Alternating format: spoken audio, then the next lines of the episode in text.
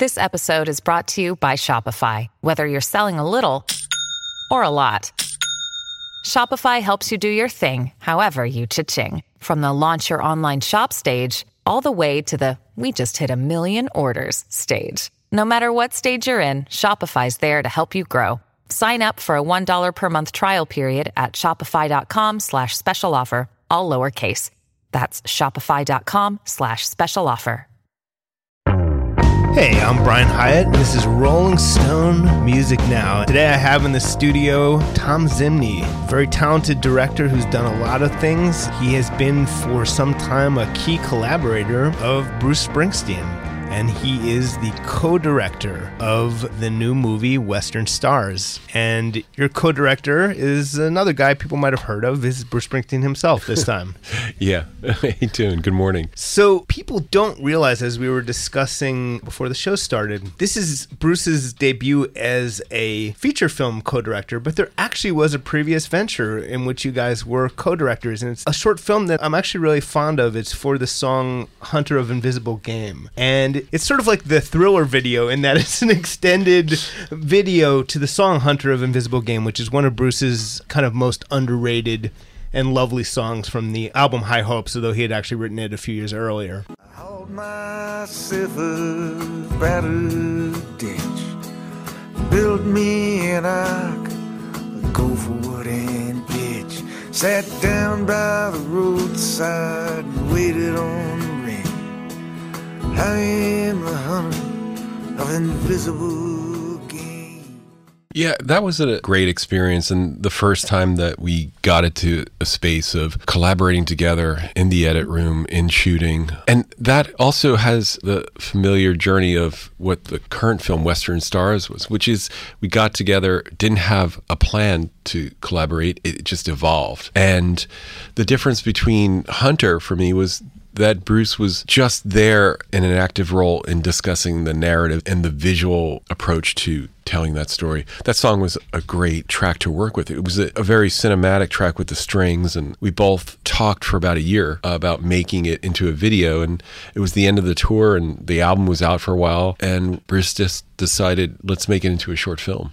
And I had the same cinematographer work with me at that time, Joe DeSalvo, and he had a great eye. The same cinematographer who shot Broadway and also the current film Western Stars. But that was a great experience because he's also started to sketch in the edit room and compose. So that was the first time we collaborated together that way, but also that he was building a score. Yeah, there's actually an additional piece of music. It might be the single most obscure piece of Springsteen music in that you have to go and the only way you can hear it is in the short film, but it's a low lovely atmospheric score that builds into the song. Yeah, watching Bruce and Ron work together in the studio is great because like Western Stars now, I would be able to experience that collaboration. And his score for Western Stars was really important to bring the film to a whole other level with the voiceover that he wrote for it. And uh, we started out with a traditional concert film and just started exploring how can we push this? You know, and um, one of the things was this idea of score between the songs, and, and it was a very filmic experience. So, what was your understanding of the reason that this was not a tour that you filmed, but just a one-off barn concert? Was that ever articulated? You know, the call I got from Jon Landau first, who said uh,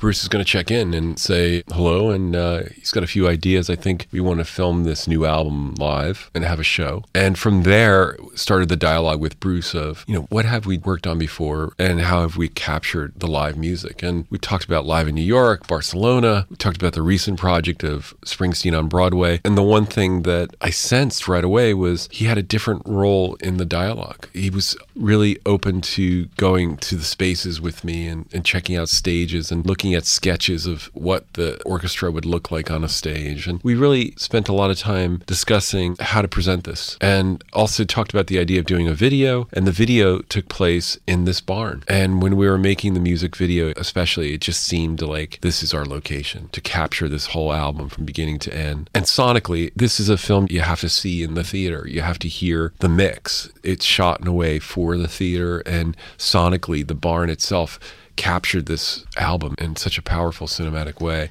Yeah, I was the saying, strings I, are I saw it in the uh, Dolby screening room, which not everyone can get to do. You know, so I got the best possible version of it. But I can say, as I was telling you beforehand, it's an incredible surround mix, and yeah, you really get a sense of you're there. It's done at the top level of Dolby mixing. What's it called? The uh, Atmos, Dolby A- Atmos. Atmos, So which- there's a real three dimensionality to it. you know, with Bruce, he has this team of people who come on board, and, and I've got to say, George Travis was huge in helping that production side of how do you bring that many cameras into a barn, and how do you capture the audio? We had John Cooper and Bob Clearmountain involved, and um, we had mics all over. So the strings that are in the film were captured, you know, with mics hanging from the barn ceiling. So mixing in the soundstage in Warner Brothers, we were able to create that ambience of what was felt that day. How early in the process did you have a sense? Because you've done stuff for HBO, you've done stuff for Netflix, but this is the first theatrical release. How early did you get a sense that, hey, we're gunning for the theaters this time? The moment I heard Bruce's writing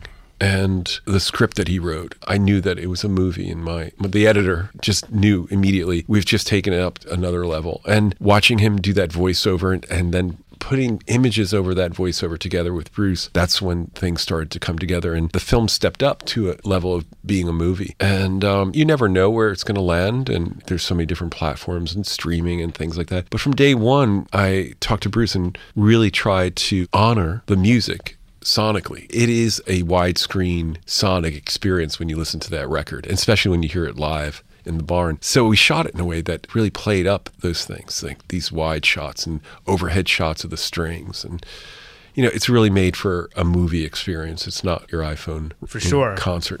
Another thing that you did with, I think, zero audience was a full performance of the Darkness on the Edge of Town record at the Paramount Theater in Asbury Park. And that is a very powerful document in its own right. Thank you. Did that play any, that memory of doing, because I guess you had a tiny audience, it wasn't fully audience free, but were there Did- a similarity there? No, the darkness shoot was really stripped down to just crew and three people clapping, and I think it was John, George, and Barbara.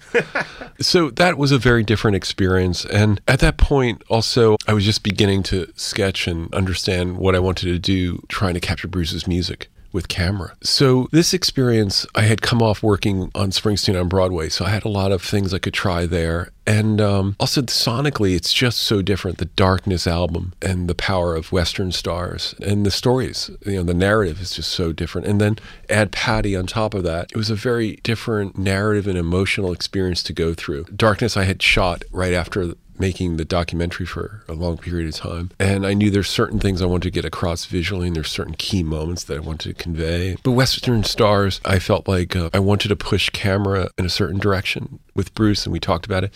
And also the editing, the pacing, when to change the camera's angle, when to linger on his face. There's such beauty in some of the quiet pauses of these songs. Like Chasing Wild Horses just lends itself to a cinematic experience. Time. It's all just storms blowing through. You come rolling across my mind. Your hair flashing in the blue. Like wild horses. that a camera can drift three quarter around Bruce. You know, got away from this language of some of the other live concerts where camera didn't move as much. So I was really set up to have dolly tracks, steady cam, crane, but really tried to remain invisible. You know, Western Stars was that first Technicolor experiment of let's shoot this as a film. And then Bruce really was such a guiding force in all this and pushing me and we were working off of the energy of each other in the room because there would be moments I'd be editing and he would um, pick up the guitar and start scoring as I was cutting. So I was really responding to the sonic qualities of being in his studio space cutting, having direct access to him constantly while cutting. And then also, he was pushing the film, delivering this voiceover in a script that just made it something way beyond a making a video you know, people sit around, like he joked and said they liked working with him and everything is fine. This was an examination that felt very close to the book, the themes and the ideas that he talked about on the Broadway show. This felt like a part of that journey. In some ways, it's a trilogy of sorts with Western Stars. Yeah, he kind of came in and after one day, like wrote all that stuff and came in with it, right? Kind of surprised you with it? Or- Yeah, I don't think I'll ever get used to watching Bruce deliver something in sometimes what it seems like seconds. You know, it's like there. It was a call one day where he said, I was up last night writing. I watched the movie Come On By, and that was the script. In working with him, I've seen him fine tune and hone in on details continuously. You know, the reworking of a word, the delivery, the sonic qualities of how he delivers those little moments between songs, the way he delivered the read of it, you know, the performance. He was really in a quiet, meditative place that ends up making it feel a little bit like a tone poem. And it's very, very clear. It comes off, it's not a casual conversation, but it's not forced at the same time. So, sonically, even though he wrote it pretty fast, he tweaked it and worked on it till the very end. Well, it's interesting. I hadn't thought of it until you said just now, but he had just come off of Springsteen on Broadway, where for months he was doing kind of reads, where he was practicing this sort of spoken part of his art more than he'd ever had in his entire career. I mean, you know, I guess there's all that storytelling in the early days, but it never was a script in the same way. So I guess he ended up perhaps maybe drawing on that experience in the narration here. I think the narration does have a tonal quality of some of the moments of Broadway. I also think that there's something different about it because the Broadway show was having the reaction of an audience. And this was a quiet, meditative delivery in his home studio with his engineer and myself. It's, so there's an intimacy that comes across when I watch it as a viewer that I just recall is the space that he would read these things in. It works in breaking up the film to be, in some ways, it's not a documentary, it's not a concert film, and it's its own thing. And uh, I thank him for that. Bruce's role as co-director, how did that sort of manifest itself most broadly? You know, like all great things with Bruce, it was never discussed. I never said to him, we're going to share credit. And he never said to me, we're going to share credit. I don't think we talked about it until the press tour and film festivals. But for me, there was no question. He was in the process from day one that was different. It stepped up to the space of like Hunter Invisible Game, where uh, he was sending me texts and sending me images or sending, you know, just ideas and we had constant communication. So, what kind of images would he send you? You know, um, sometimes it would be a reference of a photograph he took, and sometimes it was like a color palette. And when we were going out to shoot things with the desert, he had talked about details that he wanted to get and the type of car and the magic hour and the light, you know, and those details are back and forth and consistent when making films. And when I was uh, mixing, he was there in LA. When I was going through the color correction process of going through each shot, Bruce was there. He has a wonderful visual sense, and I think he jokes and says that I gave him the credit, but actually, you know, he was in the cave, the edit room. It's very much like the studio, and it has that intensity and focus. And it's been a great trip to a journey on this one to watch it start from a conversation on the phone of let's just film the new songs to now opening up as a film in theaters. What were some of the references as far as the palette and the look of the film? You know, some of the references I remember talking about some Western cowboy imagery and the oranges and the reds they used, and some of the isolation of Paris, Texas, and that photography. The uh, palette of the barn was really important to have certain tonal qualities come across. And I relied on my cinematographer and but I also relied on the beauty of Jeff Ravitz who's been with Bruce for many many years and captured a visual quality in the barn that you know just conveys the emotional content of the lyrics but never makes it feel like a lit show. And I think the combination of those guys and color correct and things like that really bring the film to a place of living on its own and not being a, a concert film. It becomes more of a, a, mood piece, is what I'm trying to say. Did Bruce ever put in words what he wanted for the look? Is there, is there something you could convey about? Sure. At this point, there's a shorthand that's a reference to films. There's like, you know, the desert qualities of Paris, Texas, or The Searchers, or a certain camera shot could easily be referenced as having a Western's 50s look just by how you place the camera shooting the landscape or how far the car is in the shot or the point of view of distance of having Bruce walk with a depth of field being a certain way. It evokes a shorthand to like, oh, that works. That's this film or that feels like the tone that we were trying to get with this photograph. And also with Bruce, the big thing was believing in the spontaneity of the cutting room, you know, going to home movies and finding an image in the home movies that just works. And I had nine cameras and as a director you try to come up with all kinds of things things. And my favorite moment in the movie is Bruce putting a camera on the hood of a car and shooting him and Patty during their honeymoon. And, right. You know, there's just such beauty in that. So you have this great balance of preparing, talking, thinking, references of films, stills, and then also being completely open to whatever the film gods throw you. It was a Saturday afternoon. It was raining, and we were cutting the sequence of Moonlight Motel. And I reminded Bruce that a long time ago I took all the home movies and transferred them to DVD. And, and in that moment, we loaded some of them in, and he remembered this moment at the cabin. And all of a sudden, you land with the perfect visual that represents so much of the themes in the movie that shows a personal side, but it's nothing that you could ever plan. It's nothing you could ever script. Here we'll cut to home movies. You know, that's uh, for me the magic of filmmaking and the trust. That's the key thing, and trust in time. And I was going to pull back and talk a little bit about the earliest genesis of the project. The project wouldn't exist, obviously, without the album. You know, you filmed a lot of sessions over the years. You filmed a little bit, maybe, of the album sessions for this album? Yeah, I attended a couple of sessions, Tucson Train and Western Stars in New Jersey with Bruce and Ron, and they had recorded the strings. And I used a little bit of it in the Tucson Train video. So I got to hear this music early on, and it was so exciting. You know, just I couldn't wait for it to get out there. It's interesting. It, it feels so vital and now and so core to his kind of narrative, especially when you see the movie attached. And yet some of it was sitting around since like 2009 in some ways.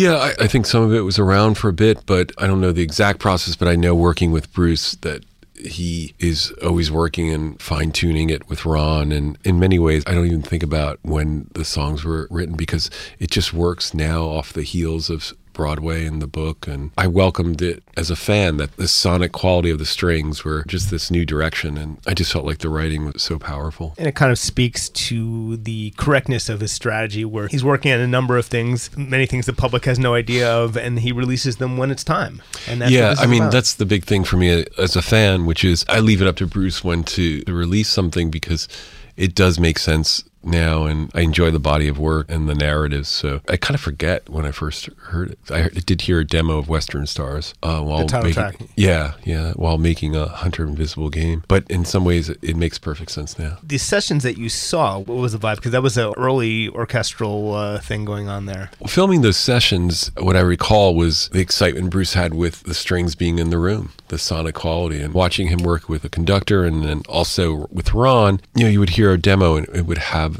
a sense of what the strings would be doing. But then when the strings arrive in the room, much like when I first came to the rehearsals of Western Stars and for the film, when you hear an orchestra tune up, it's so powerful, it's so magical. And uh, the sessions had that feeling that this was a new direction. And Bruce again was challenging our understanding as fans of what the music would be and, and the lyric writing at the time. It's just So what you heard is because I've been lucky enough to hear some of these, not for this album, but working in my Springsteen book, I was lucky enough to hang out with Ron, and Ron played me some demos and unused tracks for songs. And what you hear is Bruce kind of sketches out string parts on synthesizer. Yeah. and you can kind of hear this. So that's what you heard the Western Stars version. Of I heard the Yeah. Western Stars demo, and you know what's amazing is that the strings have the signatures that you can go back to, and it's in the early demos. There's key moments in the sound of Western Stars, the final album and the live concert in this film now that were there just in the demos, and uh, that kind of blows me away because I'm not a musician. They're very simple things, but they linger and they create such emotion. And I'm always excited to know that if I'm being moved by the demo, I can't imagine when he gets to the place of having the strings fill the space. So. And the thing about the movie is that you get the full impact of the orchestra, probably even more so than on the album. You said that Bruce didn't articulate even to you. He hasn't directly said to anyone why there wasn't a tour for this album, but we can guess. I mean, you know, first of all, he's been talking about a Street Band tour, and that's not that. And but on the other hand, there's just the fact that there's how many pieces were in the orchestra that you. I think there's like over 30. So if you imagine that in an arena environment, you would lose that intimacy. And the songs, for me as a filmmaker, I connected to the songs and their pacing and the timing of the delivery of lines. You know, Chasing Wild Horses, I referenced before, there's this moment where he just pauses and then the music kicks back in. That little pause, you don't want to have that experience, you know, in an arena it has the quiet that I recognize from like the Devils and Dust tour or the Ghost of Tom Joad tour, where the silence itself is part of the composition. And I really wanted to respect that as a filmmaker. That's why working with Bruce, we literally would time out the fades between the songs and the breath between the songs. It was really important. That's why I think also he put a note online saying, you know, hold back from the clapping till the end if you feel it, which I think I've had the experience where people have done that and it's really amazing. It, it becomes this different rhythm as a viewing experience. And I think also you get to take in what was just said and then the performance of the song. And then you get set for a new idea. I think if you clap, it, it just kind of takes you out and puts you more in the concert environment. Well, you know, on some of his solo tours, uh, Bruce would literally tell the crowd jokingly to shut the fuck up. Since he can't personally come around to every screening and say that, that's Exactly. he's released the note. But it, it is true. There's two different. There's the raucous E Street Band experience, but then there's things that demand silence and space, and this is very, very much in that tradition. I mean, the beauty of Ron Mathis, uh, Rob Mathis, excuse me, Who's the string it- arranger, yeah. string arranger, and you know the moments of Patty singing with Bruce the duet. There's a lot of things going on screen that just translate on camera in this really beautiful way. That's subtle, and that you have to be kind of in the zone of listening to the music intently. It's just the kind of thing where, you know, yeah, it's not a stadium environment. The rehearsals for this performance, I think you said you shot a little bit, but you were around for all of it. So what was it like? I mean, this is a, a group of musicians that some of them played on the album, some of them didn't, some of them we've never seen with Bruce before. So what was that like seeing him just get this band up to snuff? Well, I'm sure that, you know, up to snuff, but getting the performances to where he wanted. I think in my 20 years, I sometimes I feel like I'm a bit green with the experience because I didn't know what to expect when this orchestra was there. I arrived and um, I was blown away because Rob had worked with this orchestra in getting every detail of the album. And I had listened to the album enough to know that there were certain bass lines that felt this way here, or there's a certain instrument coming in. And um, I said to Rob, it's amazing. It, it has all the details that I know of the songs. And he said, well, we're treating it like a sacred text, which meant that he talked and worked with this group of musicians to a place that they got their parts down and got all the sounds from the record down. And then Bruce literally walked in, not meeting the band, and could just go and film. So Rob actually worked not just with the string section, but with the entire band. Yeah, and really made sure that all the parts and all the complicated things that Ron and Bruce had worked on were there in the score, were there for the concert event. And later on, those elements kind of creep into the score. That's why sonically they work together so well. But it wasn't reinterpretations of these tracks in that way. It stayed faithful to the tempos and the details of the string. And it worked because the barn itself makes this album a whole other space. I mean, when you see it in the movie theater, that's what comes across is for me as a fan, it's like I get to see a concert that could never exist anywhere else. It literally is a family barn and 12 really lucky friends. It's fascinating that these performances work as something fresh and different while being so reverent to the album versions. That's really interesting. It is fascinating, but I give it to the sonic quality that was captured in the barn itself. There's just an energy in live recordings, and that's what comes across in this film. And just the excitement of you know, Bruce was in front of the orchestra. He was turning them to them as a band. Yeah. You see him directing and conducting them physically, you know, the way he's playing the guitar. And then all of a sudden, Patty's added to the Moonlight Motel and Stones, and it becomes a different song yeah. the story becomes different. So it was faithful, but there was a lot of really important changes that happened, and most of them, as a director, I didn't know about. I didn't know that Patty was going to arrive and sing on those two songs. I didn't know we were going to do Rhinestone Cowboy until like three minutes before it was scribbled onto a set list. like a That makes it a little hard to do uh, blocking for, doesn't it? yeah, and but I think Bruce is great that way in keeping you on your toes and just really you get ready, you prepare, but you just get ready to go anywhere. It's an audible like the band. If you've been watching the shows of the E Street Band, then you know how to approach the job, which is really be ready for anything. And you know, he has said that he included Rhinestone because it really brought the film up. The night of music, not ending on Moonlight, was important, and I think Rhinestone was just great because it had a lot of the sonic qualities of the other music that he had written, and it has a touch of sadness to it too that works within the narrative. Yeah, it was a nice surprise. Again, it's not a surprise anymore for most people, but nonetheless, for the early screenings, it really was a nice surprise because we had absolutely no idea it was coming. It's kind of delightful. I still feel like, yeah, it has that for me. And I've been in the cutting room and watching it. The other night I saw it with Bruce, and we were in Freehold, New Jersey. And when those opening chords of Rhinestone kick, it's a great encore. Even though I know it's coming up, I still get the high of going, oh man, he's playing that. So There's a moment in the Stuntman when Bruce actually sings himself to tears. It's obviously quite striking.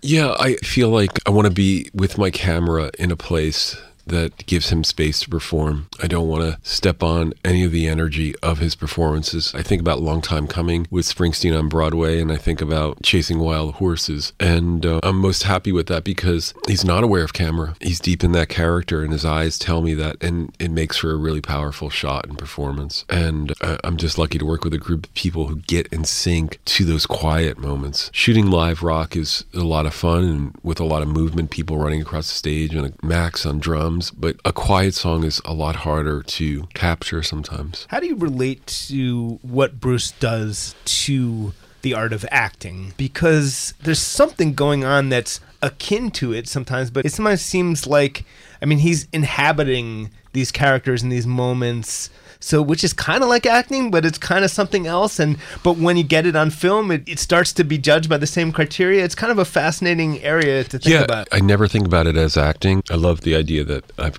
heard him talk about this as like stepping into the shoes of the character. And that I've witnessed on Western Stars, song by song. I watched him step into those characters. Uh, the eyes of uh, Bruce on Western Stars, the song, and Chasing Wild Horses, they're two different men. They're two different series of losses. And as a filmmaker, I respond to those characters. I never really think about him acting because I feel like what's coming across is authentic. I think what the camera shows for me in, in, the cutting room again and again is that the power and the intensity and the emotions are coming across in his face.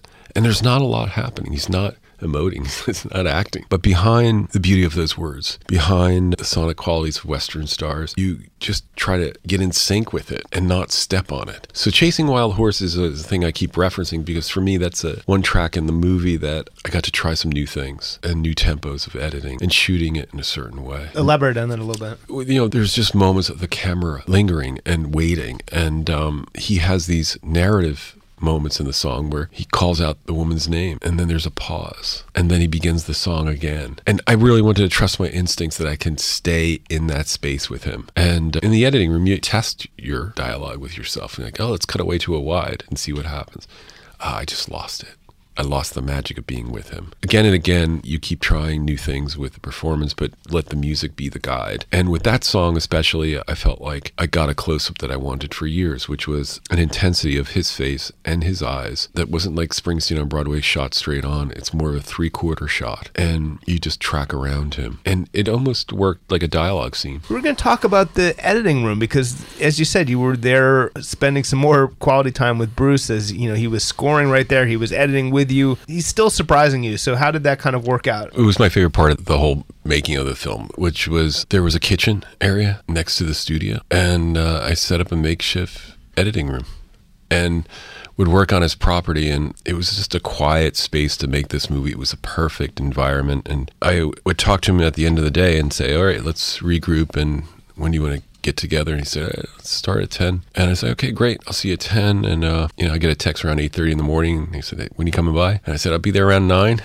and then by, by 9.05 we were editing we couldn't wait to get back and um, every day he was coming back to the edit room with new pictures and new images and new ideas. And in the beginning, I was editing with just things that I had access to, like Getty photos and images in the vault. And then he started to incorporate photos that really meant a lot to him, like pictures of uh, Patty and Evan at the bench where they he proposed and they had a lot of time together as a couple.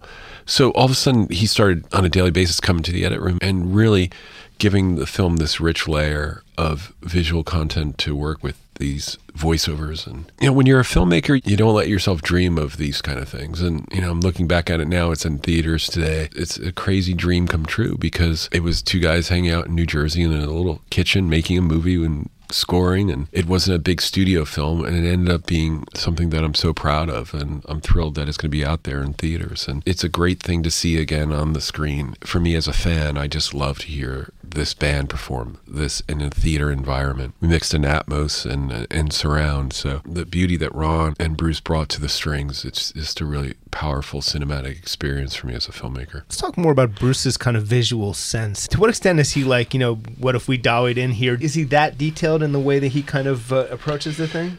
You know, I think about the details of working with Bruce. I was doing a video once and um, we worked on the color red of the curtain. We did about 17 versions.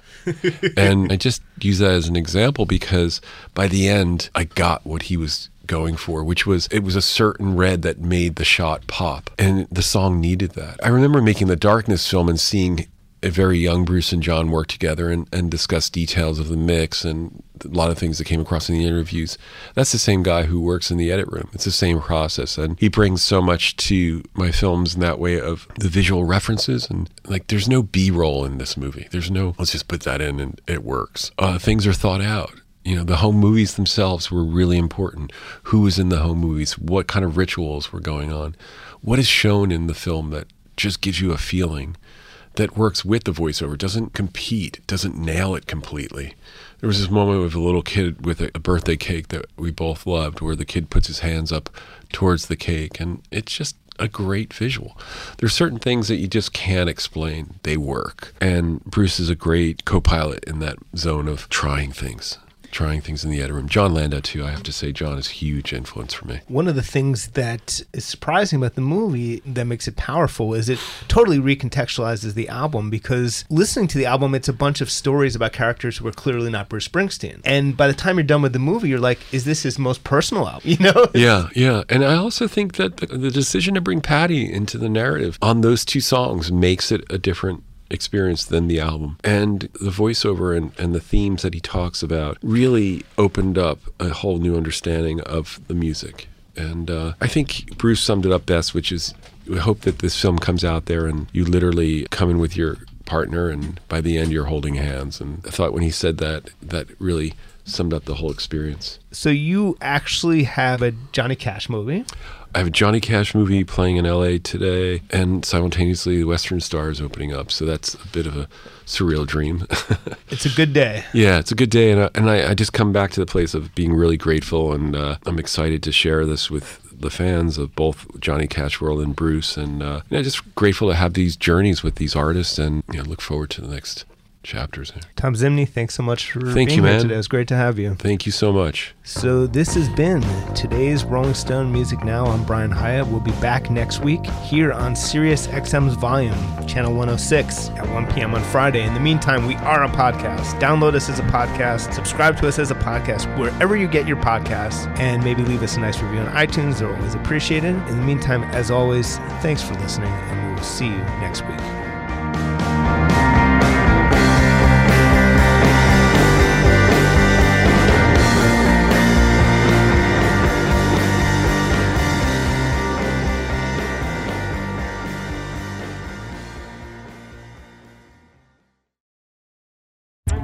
Welcome to Talkville. the Ultimate Smallville Rewatch podcast. Guest star Sarah Carter as Alicia Baker. Although I didn't really work with her a lot.